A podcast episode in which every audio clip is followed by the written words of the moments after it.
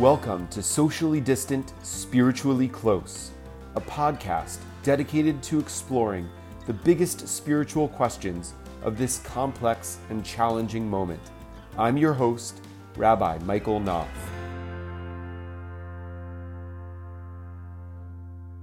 The traditional Torah reading for the first day of Pesach is uh, taken from Parshat Bo, uh, from Exodus chapter 12.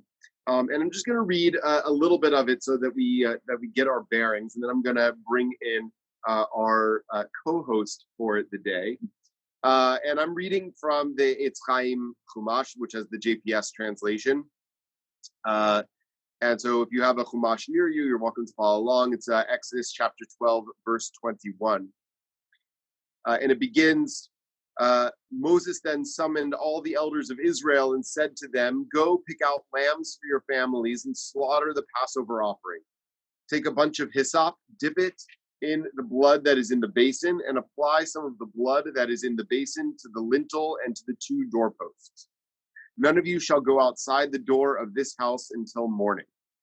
For when the Lord goes through to smite the Egyptians, he will see the blood on the lintel and the two doorposts, and the Lord will pass over the door and not let the destroyer enter and smite your home.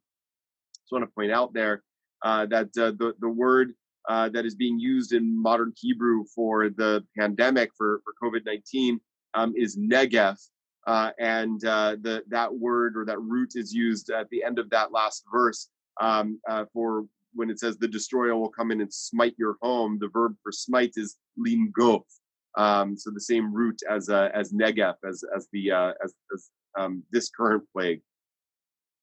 You shall observe this, verse 24. You shall observe this as an institution for all time for you and your for your descendants. And when you enter the land that the Lord will give you, as God has promised, you shall observe this rite. And when your children ask you, What do you mean by this rite? You shall say, It is the Passover sacrifice to the Lord, because God passed over the houses of the Israelites in Egypt when God smote the Egyptians, but saved our houses. The people then bowed low in homage. And the Israelites went and did so, just as the Lord had commanded Moses and Aaron, so they did. In the middle of the night, the Lord struck down all the firstborn in the land of Egypt, from the firstborn of Pharaoh, who sat on the throne, to the firstborn of the captive who was in the dungeon, and all the firstborn of the cattle. And Pharaoh arose in the night with all his courtiers and all the Egyptians, because there was a loud cry in Egypt, for there was no house where there was not someone dead. He summoned Moses and Aaron in the night and said, Up, depart from among my people, you and the Israelites with you. Go, worship the Lord as you said. Take also your flocks and your herds as you said, and be gone and may you bring a blessing upon me also. The Egyptians urged the people on, impatient to have them leave the country, for they said, We shall all be dead. So the people took their dough before it was leavened, their kneading bowls wrapped in their cloaks upon their shoulders. The Israelites had done Moses' bidding and borrowed from the Egyptians objects of silver and gold and clothing.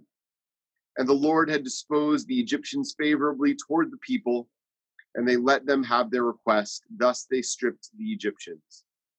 The Israelites journeyed from Ramses to Sukkot, about 600,000 miles, thousand men on foot, aside from children. Moreover, a mixed multitude went up with them, and very much livestock, both flocks and herds. And they baked unleavened cakes of the dough that they had taken out of Egypt, for it was not leavened, since they had been driven out of Egypt and could not delay, nor had they prepared any provisions for themselves. The length of the time that the Israelites lived in Egypt was 430 years. At the end of the 430th year to the very day, all the ranks of the Lord departed from the land of Egypt. That was for the Lord a night of vigil, in Hebrew Leil Shimurim, to bring them out of the land of Egypt. That same night is the Lord's, one of vigil for all the children of Israel throughout all the ages.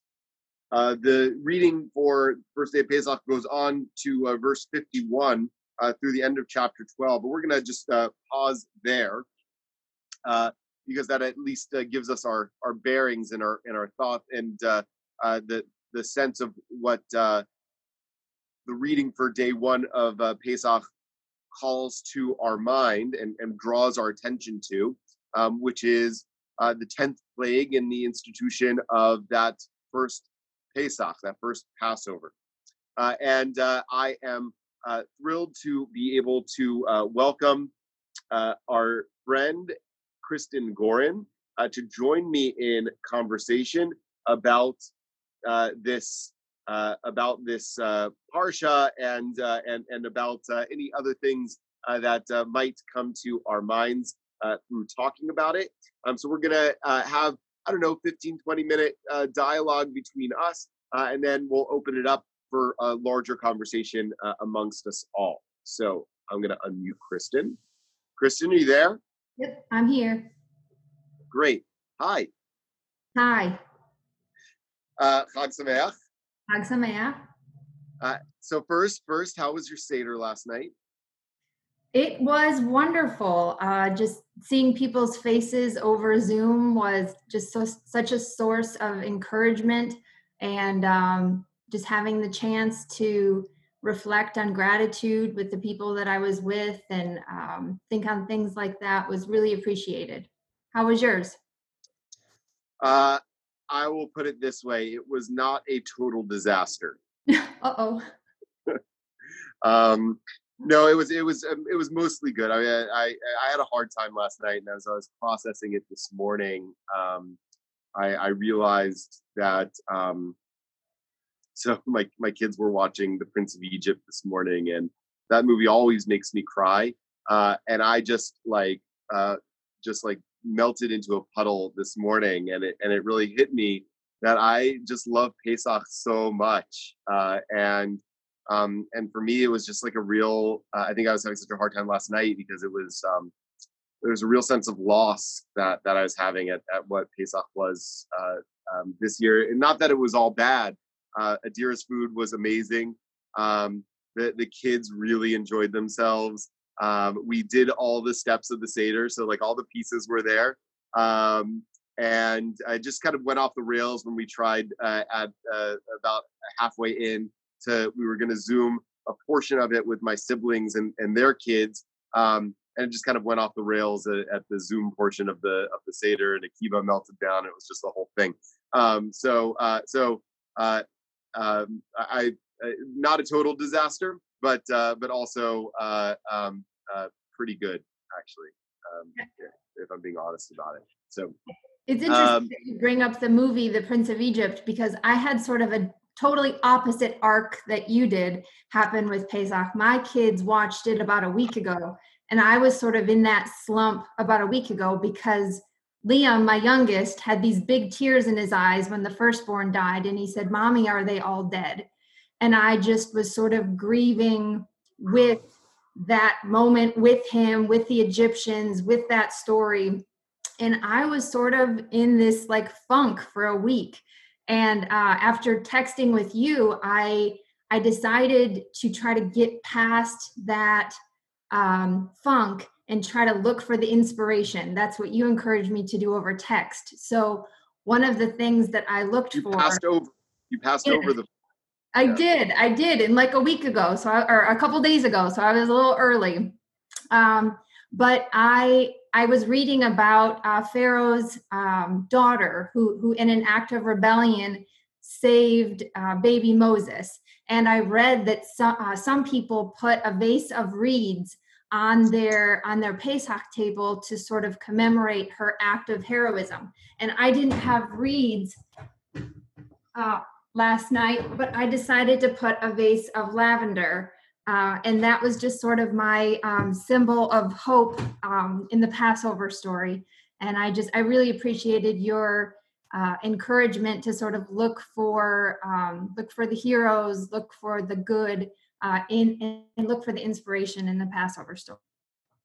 Well, I, I, appreciate the the shout out, and that's a really beautiful tradition that I actually hadn't heard of. Uh, to put a vase of reeds at the table, and, and the, the, lavender is uh, is is a is a beautiful spin on that tradition. But I think that that's actually a good segue into talking about this uh, parsha um, and um, and the tenth plague in particular, because um, on, on the one hand, it, it, you know, it's it's uh, when you when you kind of like enter into the story, and you um, experience it not as literature, but uh, um, uh, but uh, you know, as as uh, as a as a historical event, right? That that this is happening to to to real people, right? And let's say let's say for the sake of argument that it that it was. Um, not that it's not necessarily disturbing to think about it as literature, um, because of how the story, uh, how the narrator wants you to think about that uh, action as though um, it is this incredible miracle. Um, when you when when uh, you're you're absolutely right that it involves um, you know catastrophe. Um, but there is, of course, a I think that the the text is trying to call a sense of poetic justice uh, for that uh, for that moment, right? That Pharaoh uh, sought to kill uh, all of uh, the Hebrew baby boys, um, and so um, the way that justice is meted out to Pharaoh um, is that all Egyptian firstborn are are to die in this plague. Um, I know that you spend a lot of time uh, thinking about and working on issues of justice. So let me ask you this question: Is that justice? And if not, if yes, why? If not, why not? Is the death of the firstborn justice? Is that what you're saying? Yeah. Oh, uh, wow. I I don't think it is. Um, and I, I, guess I have to sit with that for a while. Um, I I have a hard time with sort of uh, those punitive acts, especially around death, being viewed as justice. Um, but I did come across another midrash that said that uh, the the that the the uh, the the fathers, the the leaders were actually killed by their sons in an act of rebellion against Pharaoh. Therefore, these sons were actually guilty of murder, and an enraged Pharaoh killed them because they were guilty of murder. Mm-hmm. And and seeing um, an act of uh, their heroism um, in, in, in responding to Pharaoh's oppression, um, that sort of um, removed the act of God's um, smiting them and it made them um, sort of victims, and that's why they died. And for me, that was a little bit more comforting rather than looking at it as uh, this is what God had to do um, and and I, I can't see that murder as as as, as just um, that that's really hard for me to sit with. Yeah, you know, it's I, I, that's a really powerful midrash. Um, but what it what it calls to mind to me is this question of, um, you know, the the text says right, every Egyptian was impacted by this tenth plague, um, and you know, and, and I and I wonder, you know, why we don't have a scene with with Moses and God like we have a scene with Abraham and God. You know, with with Moses saying to God, you know, um, uh, will you sweep away the innocent along with the guilty? Shall not the judge of all the earth deal justly? Um, and so I, I, wonder about that in this uh, in this passage in this scene. Um, are we to are we to understand from that that there was no such thing as an innocent Egyptian? Uh, or is it um, or is it a moral failure on Moses' part not to speak out uh, on on behalf of the Egyptians that may have had no personal role in uh, in the crimes against the Hebrews? I guess the question I'm asking is, you know, what um, what is the culpability of the average person uh, in a a system of um, of uh, of oppression and bloodshed, right? In which they may not be participating themselves, uh, but nevertheless they are part of the system. Yeah, I, I think we um, I think we have to speak up, and I think I think uh, in, in, studying um, this portion a little bit more, I saw the sort of the the human component in this story, and I saw um, you know god didn't just yell down to pharaoh to let these people go. Like he he sent moses and he said you know moses you have to go to pharaoh and do it. And you know the the the baby moses wasn't saved by some gush of wind. It, you know the baby moses was saved by pharaoh's daughter. And there was these humans that stepped in and said i want to do the just thing. I want to do the right thing and i want to stand up to to the leadership and ask them to do justice on behalf of an oppressed people. So i think we need to use that as an example and you know even if we're not quote unquote complicit in the injustice of you know systemic injustices in our current time i think we do have the obligation because we are a freed people, because we are a redeemed people, because we went through the Exodus ourselves. And I think each Passover we're reminded to to to relive it, not just imagine we were there, but to actually relive and feel what it was like to be oppressed and feel um, what it was like to be redeemed. And I think when we feel really feel what it's like to be redeemed and the joy that we feel from redemption i think we can't but help to want to free other people. And i think we then have to speak out when we see oppression because it is literally from that gut level experience of being enslaved and that gut level experience of being freed that we absolutely have to speak up. Right. You know and and, and what that you know calls to my mind is you know we we, we don't see a scene in the exodus story of, of moses challenging god's justice but we also don't see you know a popular uprising among the egyptians against the cruel policies of, of pharaoh right mm-hmm. so there there there is i think a sense that um that the that that the average egyptian could have done more to stop the oppression of the israelites and and didn't right? Absolutely. That we have like individual acts of heroism, you know, Pharaoh's daughter, the the midwives, um, you know, maybe that midrash they said maybe there were some uh, uh, um, some some uh, men within uh, Egyptian society that were uh, that that were trying to stand up to uh, to the system of of oppression, uh, but uh, but by and large. Um, the you know the uh, Egyptians either felt like they couldn't do anything about it or deliberately didn't do anything about it. Yeah, I, th- I think it's easy also um, to to say that um, because I I think that sometimes we all get um, comfortable in in our freedom and um, you know we we would think we would want to be the heroes but what do we do today when we see modern day oppression do we just sort of go along like the other Egyptians. You know, I'm not really affected by this. I'm not really enslaved, but you know, I, I like the perks of slavery. Um, and I think that's a lot of times what history shows with colonialism and and um, a lot of other things is that you know the people who have the benefits of the slavery um, tend to ignore the impact that slavery has on society as a whole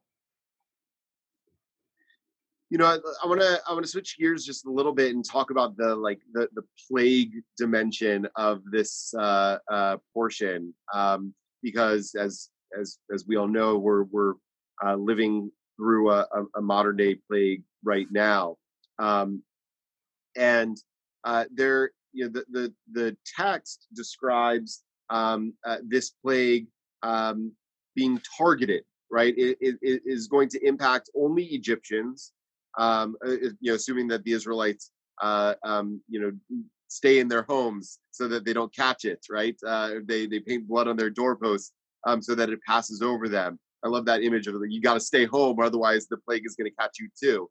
Um, that that feels uh, that that, uh, that, that I have all the feels for that. Um, but but there is something powerful, I think, and and unique about the idea that this plague in this portion in this story um, is is targeted to uh, one particular group of people, um, and uh, and that it uh, it impacts all of them equally, right? So whether you are a wealthy Egyptian, whether you're Pharaoh, or whether you're in the dungeon, Um, whether you're a lot, you know, a cow in in in the in the barn, it's going to impact you uh, uh, equally. Um, but we know in our time, and the, the you know the, um, the the the data just keeps on coming in to say how you know COVID nineteen uh, is disproportionately impacting um, uh, those in poverty, uh, uh, those who are already you know on the margins, uh, um, people of color, uh, and you know we see that you know a lot of times with with with plagues. Um, I can't remember who it was. I want to say it was Martin Luther King. Was some African American civil rights activist said that when when white America catches a cold, Black America gets the flu. Mm. Um, and, uh, we see that with with COVID nineteen. Uh, uh, my our friend Roberta Sachs just wrote a column uh, where she said uh, that uh, staying at home is a privilege, right? Mm-hmm. And um, that there are plenty of people who are either you know um, you know have to go into work because they are essential personnel, have to go into work because they're on the front lines, like some people who are on this call, David um, or or because um, they uh, you know they, they, they would they would literally uh, you know lose the shirt off their back, lose the roof over their heads, lose the meal on their table um, if they um, if if they didn't risk themselves by you know getting out there and going into work despite the despite the plague. So I'm, I that kind of um, rings out to me from this passage. I don't, I don't know um, if that uh, resonates with you at all in, in thinking about the this 10th plague and and uh, its connection to this current day plague? Yeah absolutely. Um,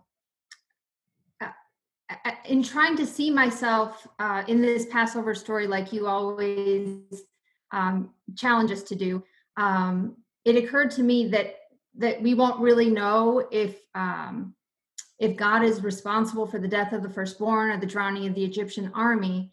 Um, but we can know that modern day plagues such as COVID 19 um, are, are caused by humans. And um, and and the more privilege that we have we are able to sort of insulate ourselves um, from not being exposed to these things you know we can work from home not everybody has that option like you said um,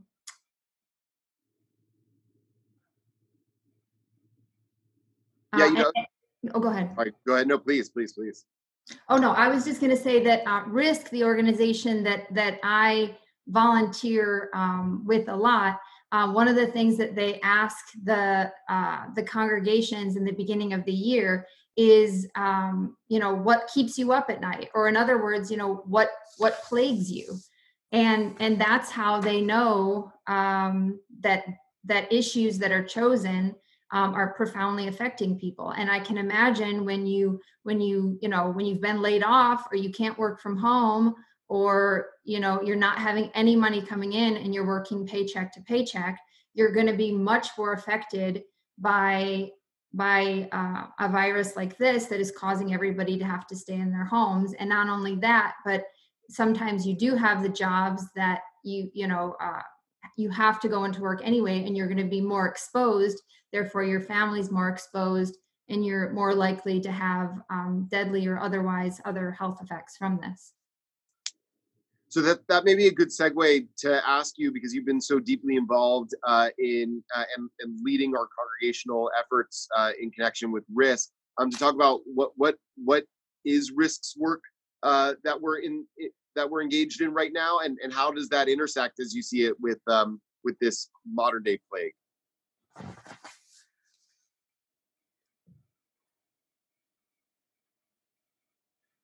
Well, I think. Oh yeah, yeah. I'm here. I'm here. Um, I, I think that uh, RISC. I think you all know, and maybe you don't. So I'll I'll review a little bit. Um, RISC is working on two issues um, this year. One of them is affordable housing and evictions, and the other one is gun violence. And um, our our way in which we are choosing to approach these issues is obviously drastically changed um, because of COVID nineteen and not being able to have our traditional meetings.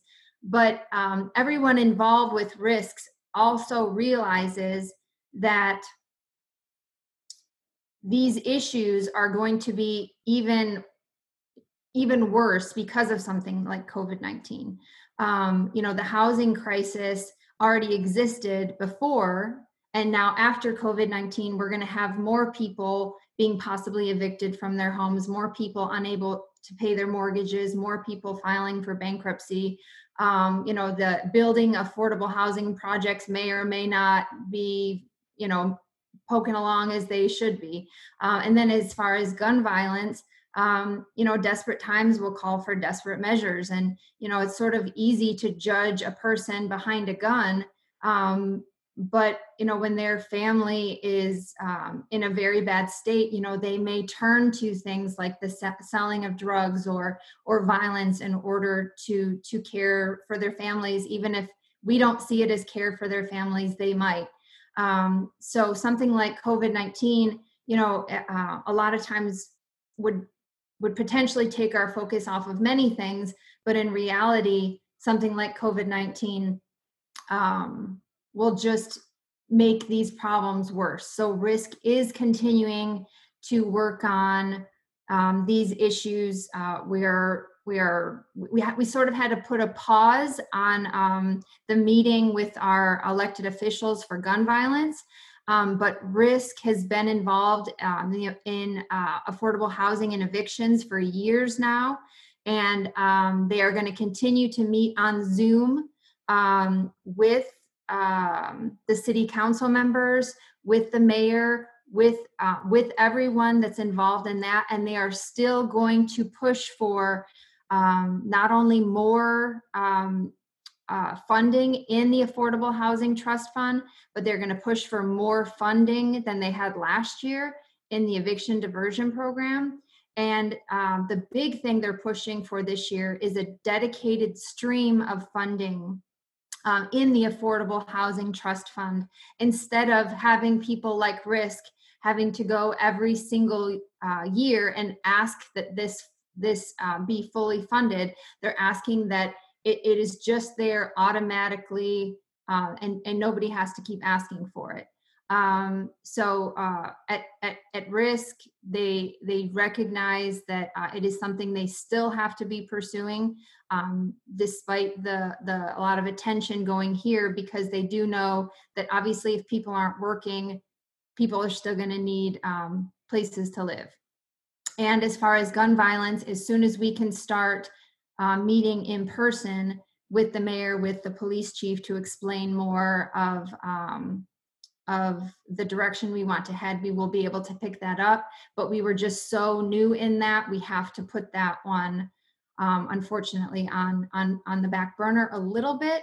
Um, but we are going to continue with um, working with affordable housing and evictions.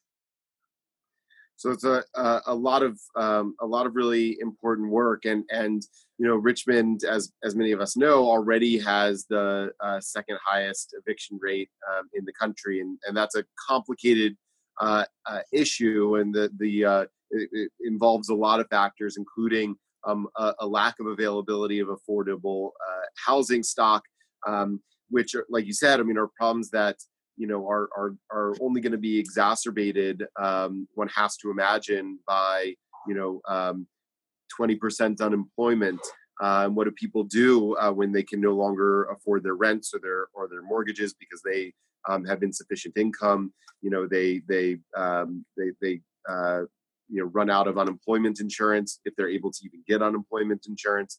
Um, uh, so uh, so it creates a real challenge. One of the things that I that I've been thinking a lot about, you know, with with RISC's work um, and the Passover story. Um, and I wonder if you could talk a little bit about this. So, um, you know, uh, RISC has a um, uh, has a, a, an approach to uh, to advocacy um, that uh, that that some people have expressed to me that they find a little challenging, um, uh, which is that they um, they do direct engagement with um, with with policymakers and, and elected officials um, uh, to try to you know um, uh, uh, encourage or to demonstrate that the uh, community wants particular kinds of changes um, and to hold them accountable for uh, making those changes. Um, and some people uh, are uncomfortable with how confrontational that that feels. Um, and I'm wondering, is there anything in the Exodus story that uh, that that that helps you think through the um, the, the, the methodology that that RISC uses to uh, to both in its development of its um, uh, policy proposals uh, and also its methods for trying to uh, achieve those changes. Yeah, a couple of things come to mind. Um, I remember when uh, Emily Small, uh, uh, or no, I, at the time it was Abby, she asked me, would I speak at a city council meeting? And I thought, I, I am totally not qualified to speak at a city council meeting. And I felt like Moses was just coming out of my mouth. Like I'm I'm not qualified. I can't do it. Send some, I even said, why don't we ask so and so? I was Moses. I was like, let's ask this person to do it. And it was like, no, why don't you do it? And and I I thought for a moment and I was like, you know what? This is my Moses moment. I am asked to do justice on behalf of a people I know are profoundly affected. And I, I have to say yes. I am not a person that enjoys public speaking. Again, Moses coming out of my mouth. I'm I feel like I, I I Moses what he had I think he had a stutter or some sort of speech impediment. I feel like that. I feel like I I don't have the right words. And eventually it was sort of like, you know, send me, I'll I'll do it. So I, I went and I spoke and you know that to me it it really doesn't get easier but you do um you do see the, the impact that it can have um, when when people are brave and and and stand up especially when you know um, you know RISC has many people that are involved many con- 22 congregations and uh, many clergy members and lay people involved. The the other aspect um, from the exodus story that i see is um, you know when when moses you know went to pharaoh you know he didn't say you know say, can we negotiate a little bit about you know when you would you know let let my people go or you know could we um could we talk about this? Can we put a timeline? You know let, you know he said let my people go. He or maybe that's just in the movie but you no, know no, he does he, he does say that. Okay so good. Uh, then my analogy works. add pretty pleased with the cherry on top. Right i mean he he's he's not he's not asking in a nice way. He he's he's demanding it. He's demanding justice and and one of the things that um, RISC says that i think is is very profound and i think i wish i had that quote with martin luther in front of me right now but we are not RISC is not um, creating the tension the tension that that people talk about and i i do agree that there is a level of confrontation if you will. Like i i i do sort of see what people are saying but what RISC is doing is it's it's bringing to the surface the tension that's already there. You know when when fair when when moses went to pharaoh and said let my people go in that moment it, he didn't there there all of a sudden wasn't tension from slavery. It's all of a sudden he confronted pharaoh with it. You know the slaves were were you know in slavery before that happened. So i think RISC that's what RISC is doing they're saying these are the crises that our, our communities are dealing with and they're they're they're demanding in a way action and and there are you know um on that stage when you when when you bring the leaders onto the stage and you say, you know, will you fund the affordable housing trust fund? You know, we we didn't surprise them with these things. You know, they they know what we're going to ask them. We've met with them two, three, four times beforehand, and sometimes under pressure, they they feel attacked. But I feel like we all sort of feel in a different way because we're not on stage, but we should all feel uncomfortable when we're confronted with injustice. And especially, I feel like the more we ignore it, the more uncomfortable we should feel because that discomfort and that acknowledgement that other people are, are suffering is what should propel us to want to do acts of justice. Yeah. You know, I mean, in hearing what you were just describing, it, it made me think of this 10th plague. And it, I don't know if this is a helpful way of thinking about it. It may only be helpful uh, with the, you know, assumption that, that this is literature and not necessarily uh, uh, factual history.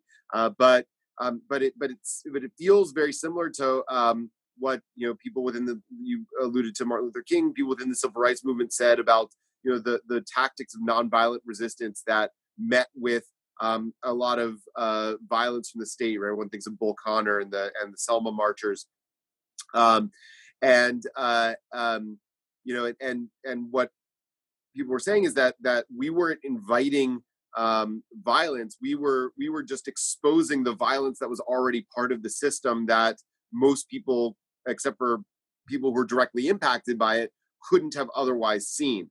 You know, and so the the tenth plague, you know, the the violence, the the destruction, the death um, was already there, right? Mm-hmm. But uh, the tenth plague uh, brings it out for everybody to see. It reminds me in a way of a little bit later in the book of Exodus, uh, in uh, chapter 22, if memory serves, um, that we get the law that says you you must not oppress um, a, uh, a, widow or an orphan or an immigrant.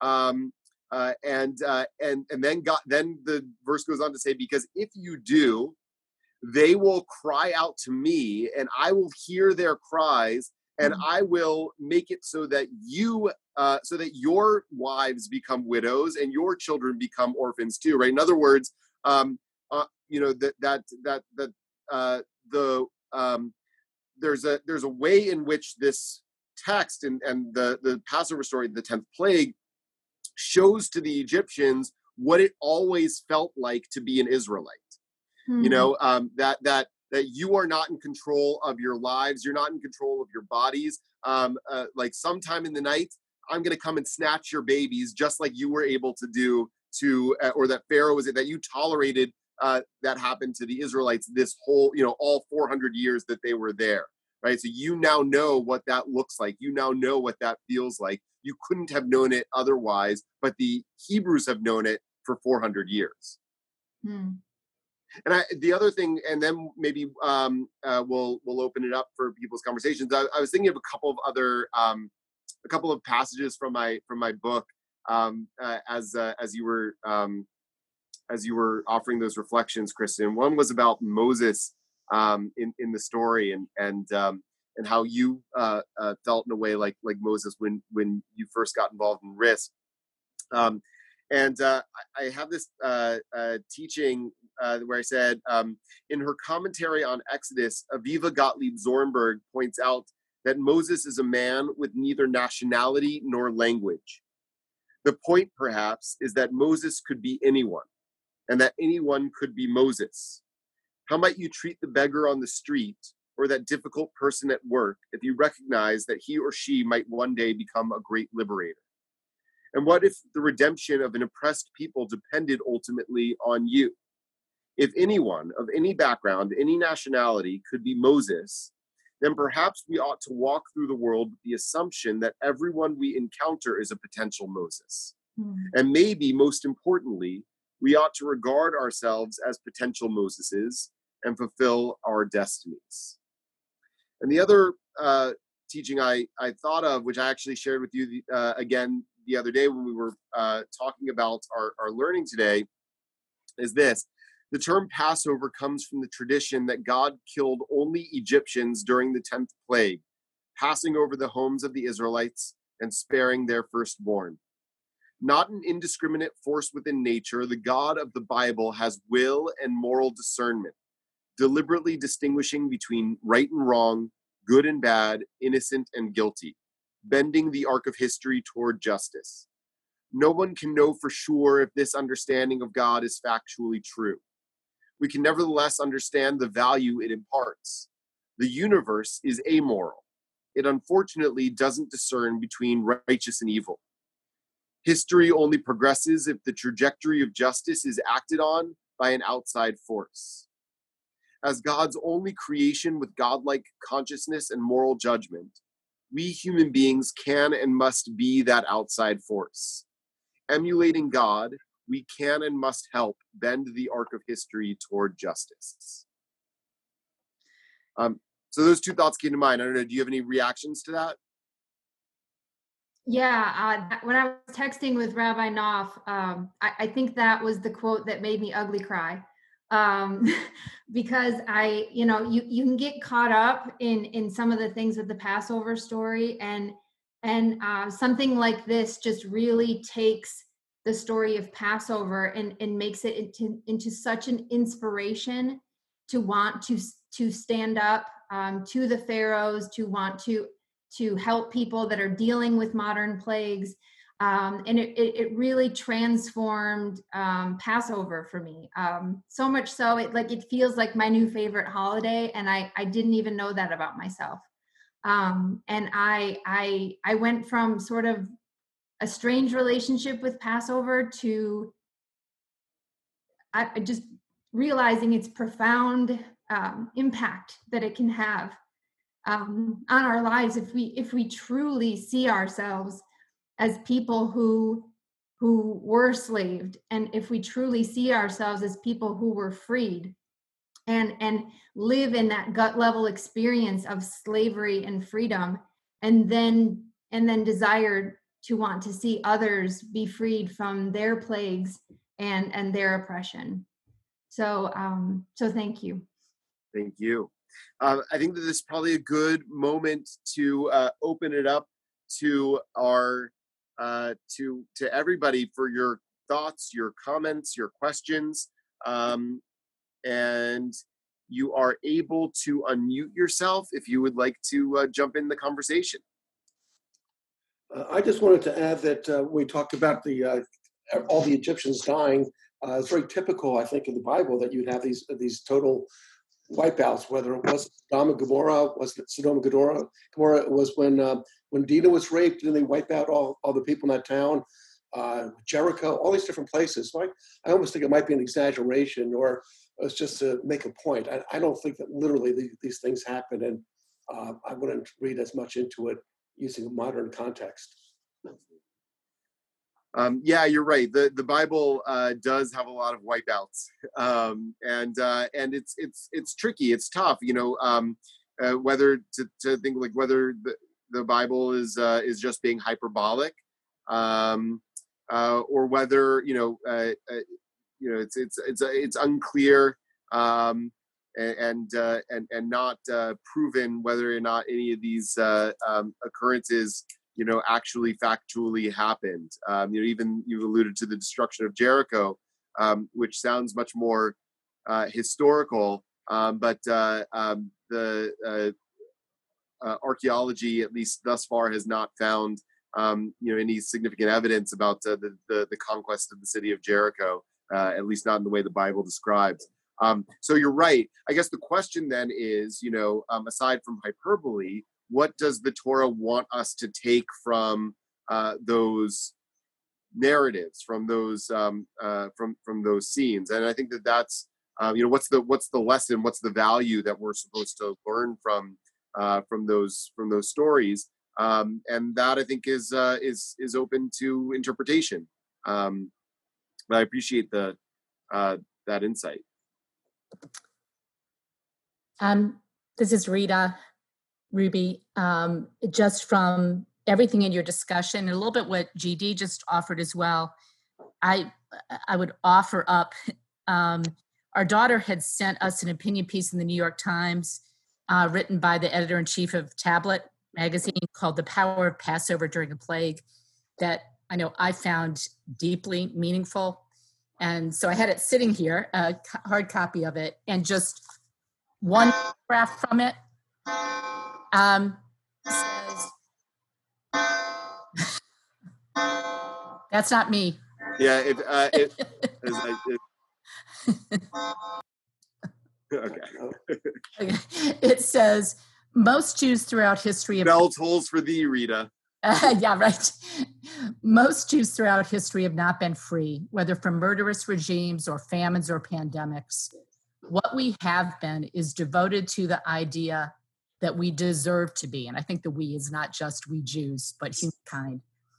The Haggadah's purpose is not, in fact, to present a narrative, it's a how to guide to finding our own personal liberation. The text of the Haggadah is not a retelling of the liberation story itself, but a record of agreements and disagreements among its interpreters, because it is not the God driven part of the story that we should be focused on, but the human driven one. God will come to help when God comes to help. The question is, what do we do between now and then? I just, that said it all to me. I love that. I love this that. is Gary. What was this Gary? Sorry. Hold on, hold on one second, David. You're asking what was the name of the article that uh, Rita said? It's Rita. It's an opinion piece called from the New York Times called "The Power of Passover During a Plague."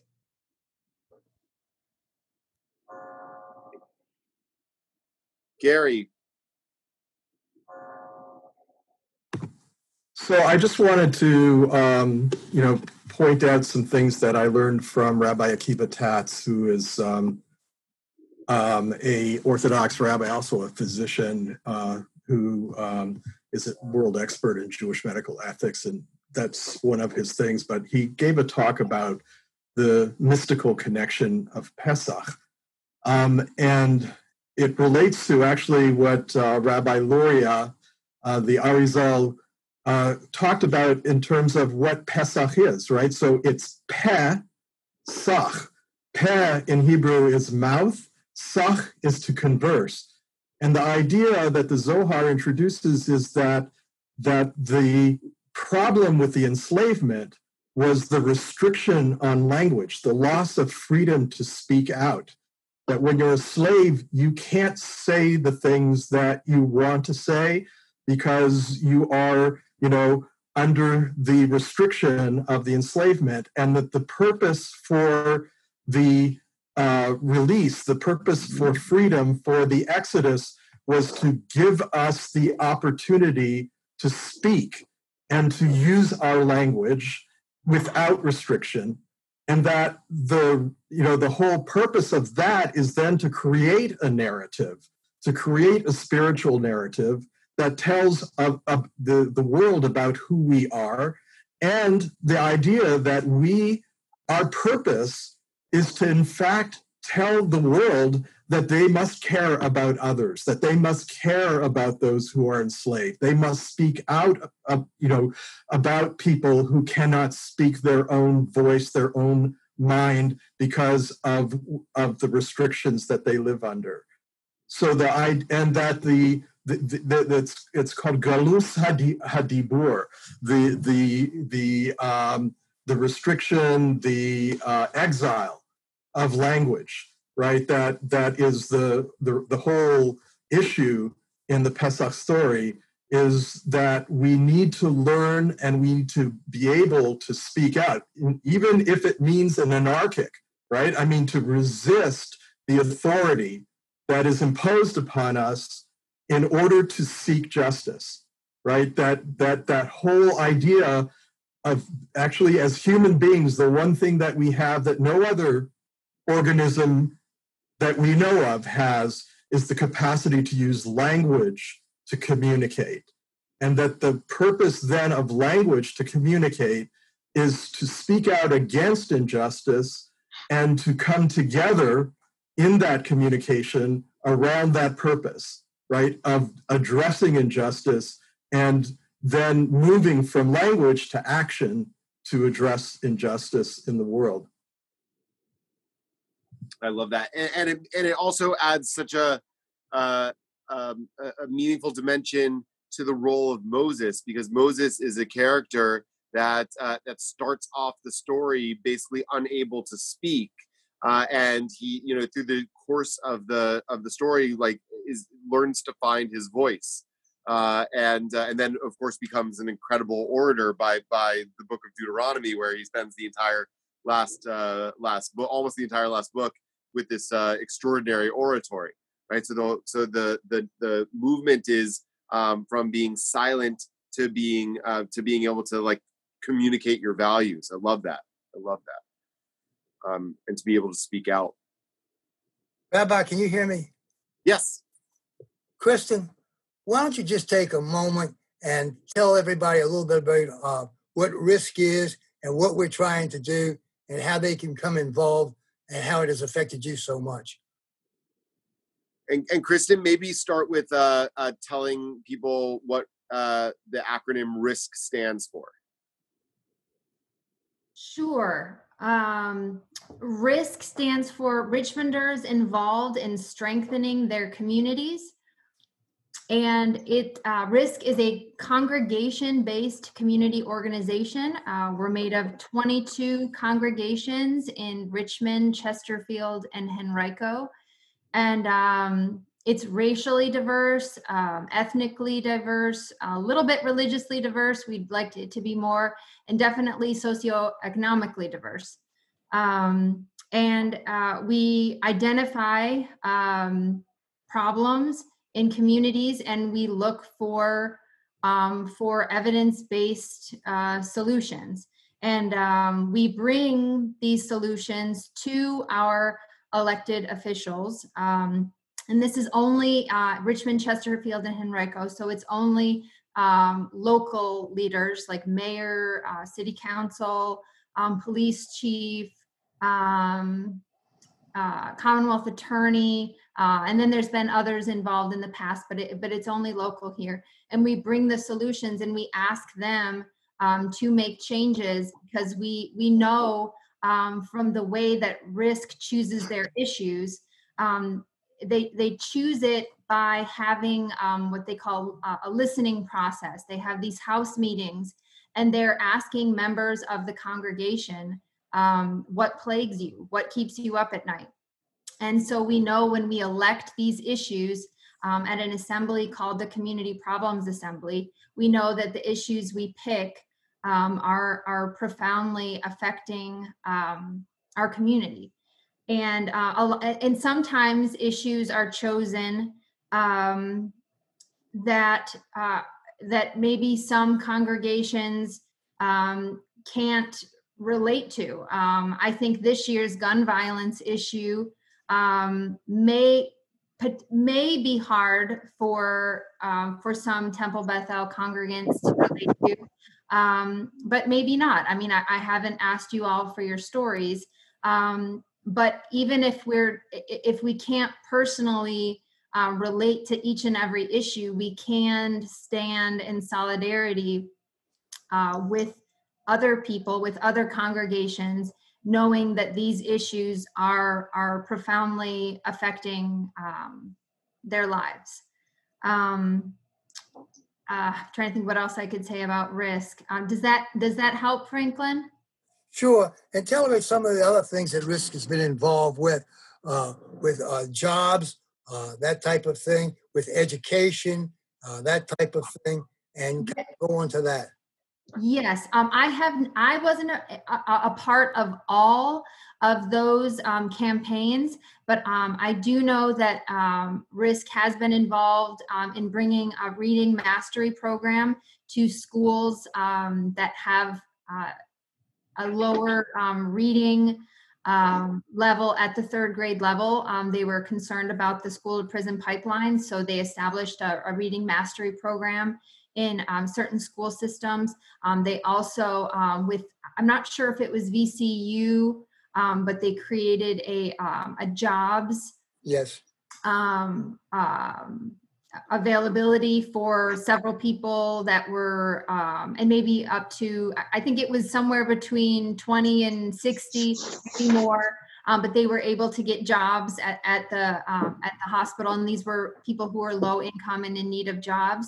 Um, they established the affordable housing trust fund uh, helped establish the affordable housing trust fund. Um, they helped um, fund the Affordable Housing Trust Fund. They helped establish an eviction diversion program. Um, I'm trying to think what else has been. Um, those are the ones that I know about in recent years. Uh, trauma, you talk about trauma and Chesterfield. Yeah, trauma informed care, I believe, has been implemented in some of the um, Chesterfield schools. I'm not sure um, if it got established in Richmond. Um, but they uh, and, and, one of the things that RISC does that that i have appreciated is that they don't uh, they don't really uh, they don't abandon an issue just because we dealt with it one year they continue to monitor the issue And when they've done what they feel they can, um, then they just put it in monitoring mode and they just watch it. And if there's anything that comes up um, that they need to do in another year, they can. Um, but they don't just abandon um, issues; they do continue to to work on them. Like this year, I think is the third, fourth, fifth year they've been working on affordable housing. Um, any other questions I can answer for uh, Franklin or anyone else about RISC? Well, uh, Kristen, I just want to thank you personally for stepping forward and accepting a leadership role in RISC. Uh, it's important for yourself personally. It's important for Temple Bethel to be represented, and it's important for the people that we try to work with and to help. And it's really been nice to see you mature and grow into this. Just, just uh, one, one additional question, Chris, and a follow up. If we wanted to get involved, how could we get involved?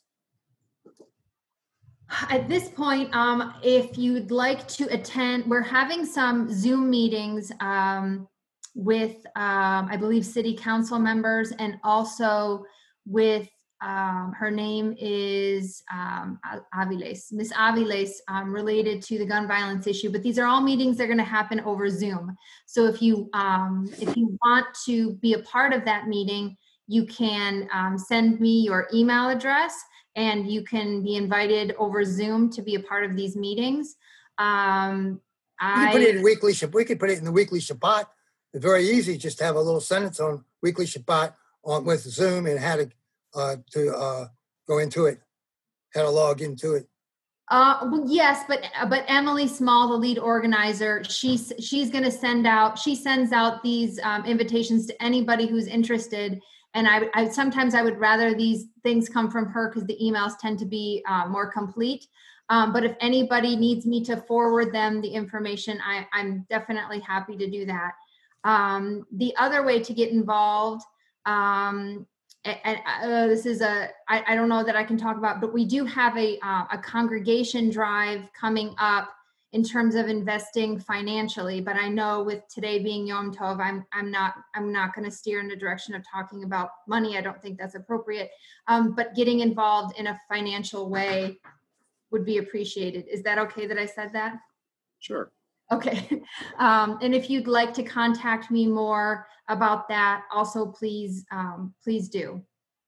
Uh, I'm trying to think of what other way. Um, uh, so I have a team um, at Temple Bethel right now. I have 10 people on my team, which is the required number of people that I um, that are under me.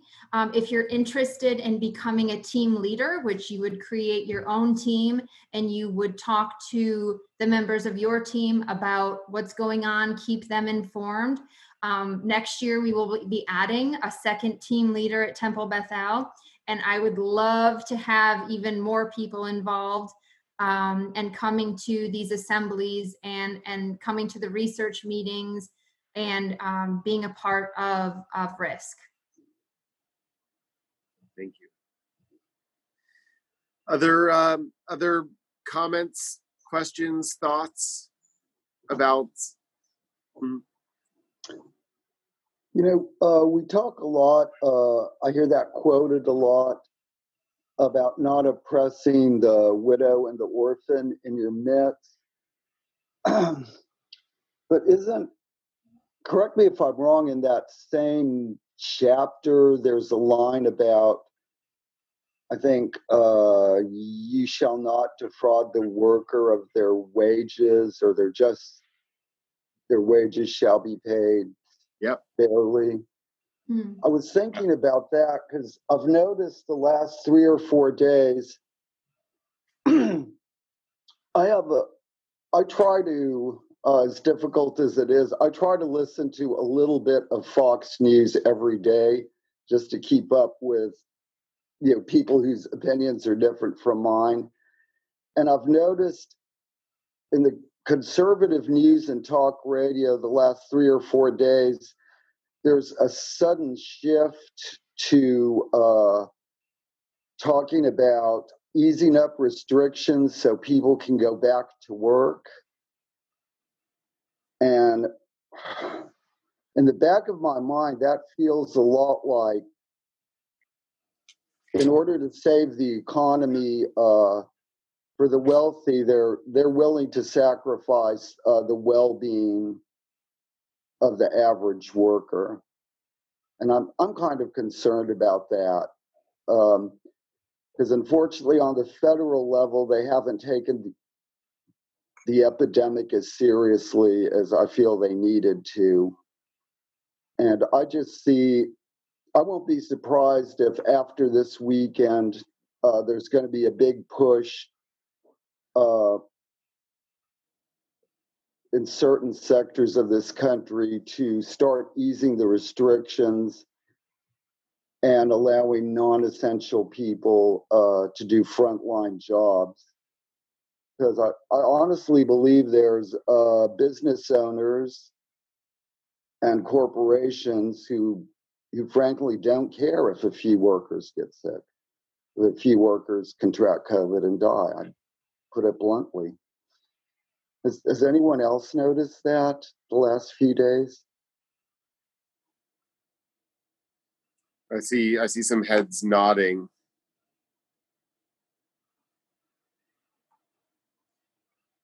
You know, I think, uh, Kristen, you have uh, thoughts on that? Uh, yeah i mean i, I think I, I think if mm, yeah i think people in leadership um, could do more to let others stay home um, that that are non-essential you know um, you know big banks could obviously um, you know put a put a freeze on mortgages and i mean there's things that can be done in a in a high level leadership way that that don't include people risking their lives.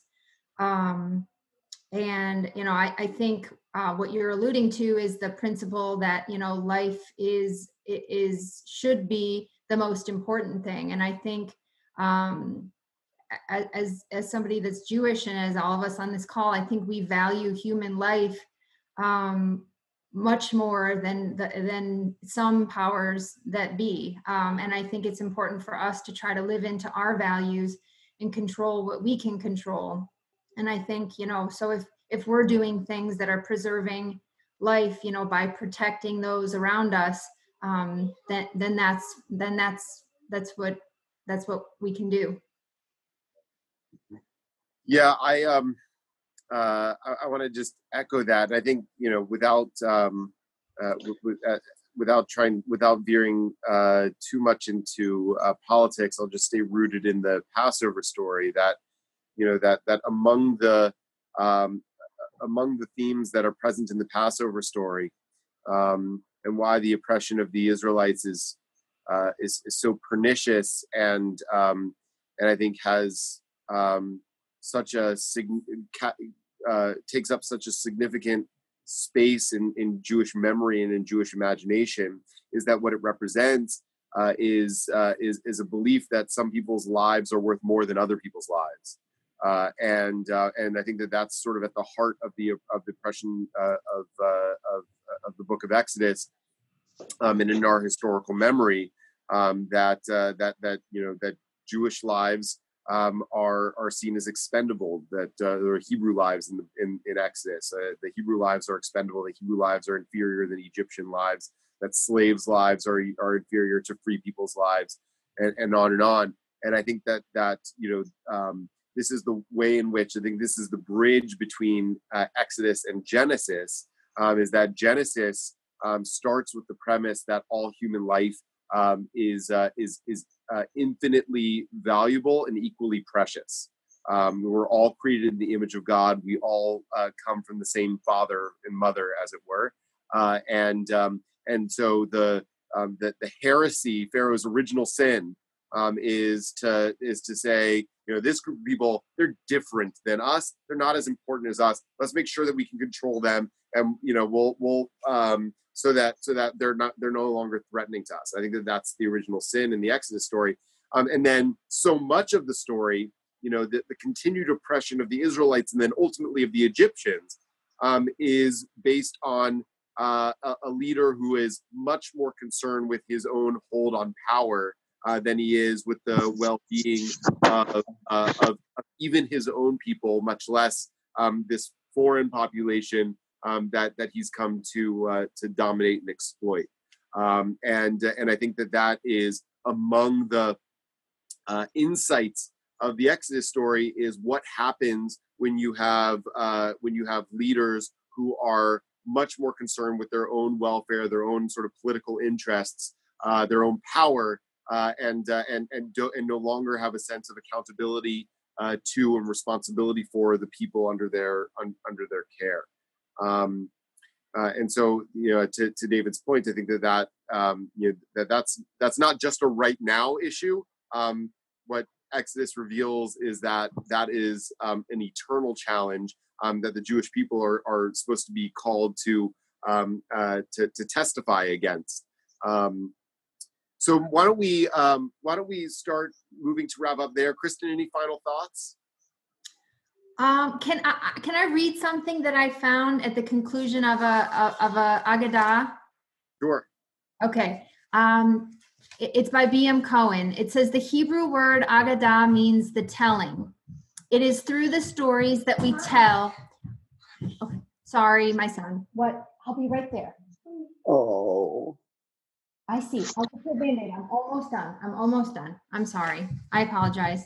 Okay. No apology. I'm going to start again. Um, the Hebrew word agadah means the telling. It is through the stories that we tell that we build our understanding of the world, of who we are, of the nature of the truth. The very identities that each of us hold as ourselves are really a collection of personal stories that we believe about ourselves. Through the experience of Pesach, we add to our personal narrative the story of the redemption of our people.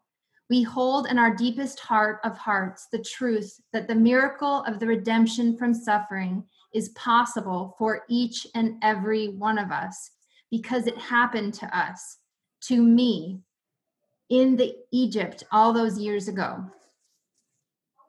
Oh, I love that so much. That's so good. Where is that from? That is from um, uh, it's from um, an Agadah that uh, B.M. Cohen writes at the conclusion, um, and he called this portion um, Zison Pesach. Beautiful. Or Zison, Zeis. I don't know how to say Zison, it. Zison, Zison. It's, it's Yiddish, uh, like a happy. Okay. Although my auto, when I was writing uh, Zison Pesach uh, to someone the other day, my autocorrect changed it to Sodden, a Sodden Pesach, and I was like, I, I, I, I was I was here for it. Um, so, um, and I'll I'll, um, I'll I'll conclude also with um, with with the reading because um, both of us mentioned uh, moments over the past couple of days where we've been ugly crying, uh, and I imagine that that uh, for many of us um, that there there have been moments of uh, pain uh, and and and fear as well as joy uh, so far this Pesach. Um, and so this is uh, also from my book. It's called uh, The Fullness of Time and Tears. When Pharaoh's daughter discovers Moses in the basket, the first thing she notices is that he's crying. And here I am, author Jonathan Safran Foer asks, What was Moses crying about? Was he crying for himself, out of hunger or fear? Was he crying for his people, their bondage, their suffering? Or were they tears of gratitude, Perhaps Pharaoh's daughter didn't hear him crying because he wasn't crying until she opened the whisker the wicker basket. Or maybe Foer suggests Moses was crying for all three reasons the pain, the sadness, and the gratitude all at once. Right now, you are the sum of all your experiences up till this moment. You couldn't be who you are without the good and the bad, the pleasure and the pain, the successes and the failures. All of it was necessary to bring you to this moment. Even pain and sadness are blessings in their own ways. Those experiences, when they occur, may bring us to tears. Don't allow your tears only to be expressions of agony. They can and should also be expressions of gratitude. For today's pain helps you become the person you will be tomorrow. So I'm, I'm just so grateful, Kristen, for uh, your help in, in facilitating this conversation and for uh, all of the insight that uh, you offer to us and the inspiration. And I'm so grateful for the rest of uh, the congregation for being involved in, in, this discussion. I hope that maybe um, you have uh, something new if you're having a Seder tonight to bring to your Seder tonight, uh, and that um, this can be a, uh, a, a, Passover in which we see ourselves in the story and, and help bring ourselves and our families and, and our community uh, closer to redemption. This has been Socially Distant, Spiritually Close with Rabbi Michael Knopf.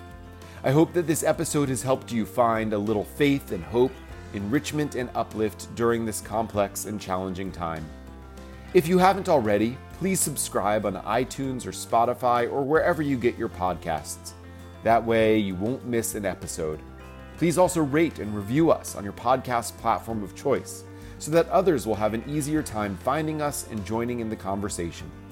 Socially Distant, Spiritually Close is produced by Dr. Gillian Frank. Our theme music is composed and produced by Stephen Frost. Our cover art was designed by Judith Rushin, using a photograph by Miriam Aniel. I have been your host, Rabbi Michael Knopf. Until next time, take care of yourselves and each other.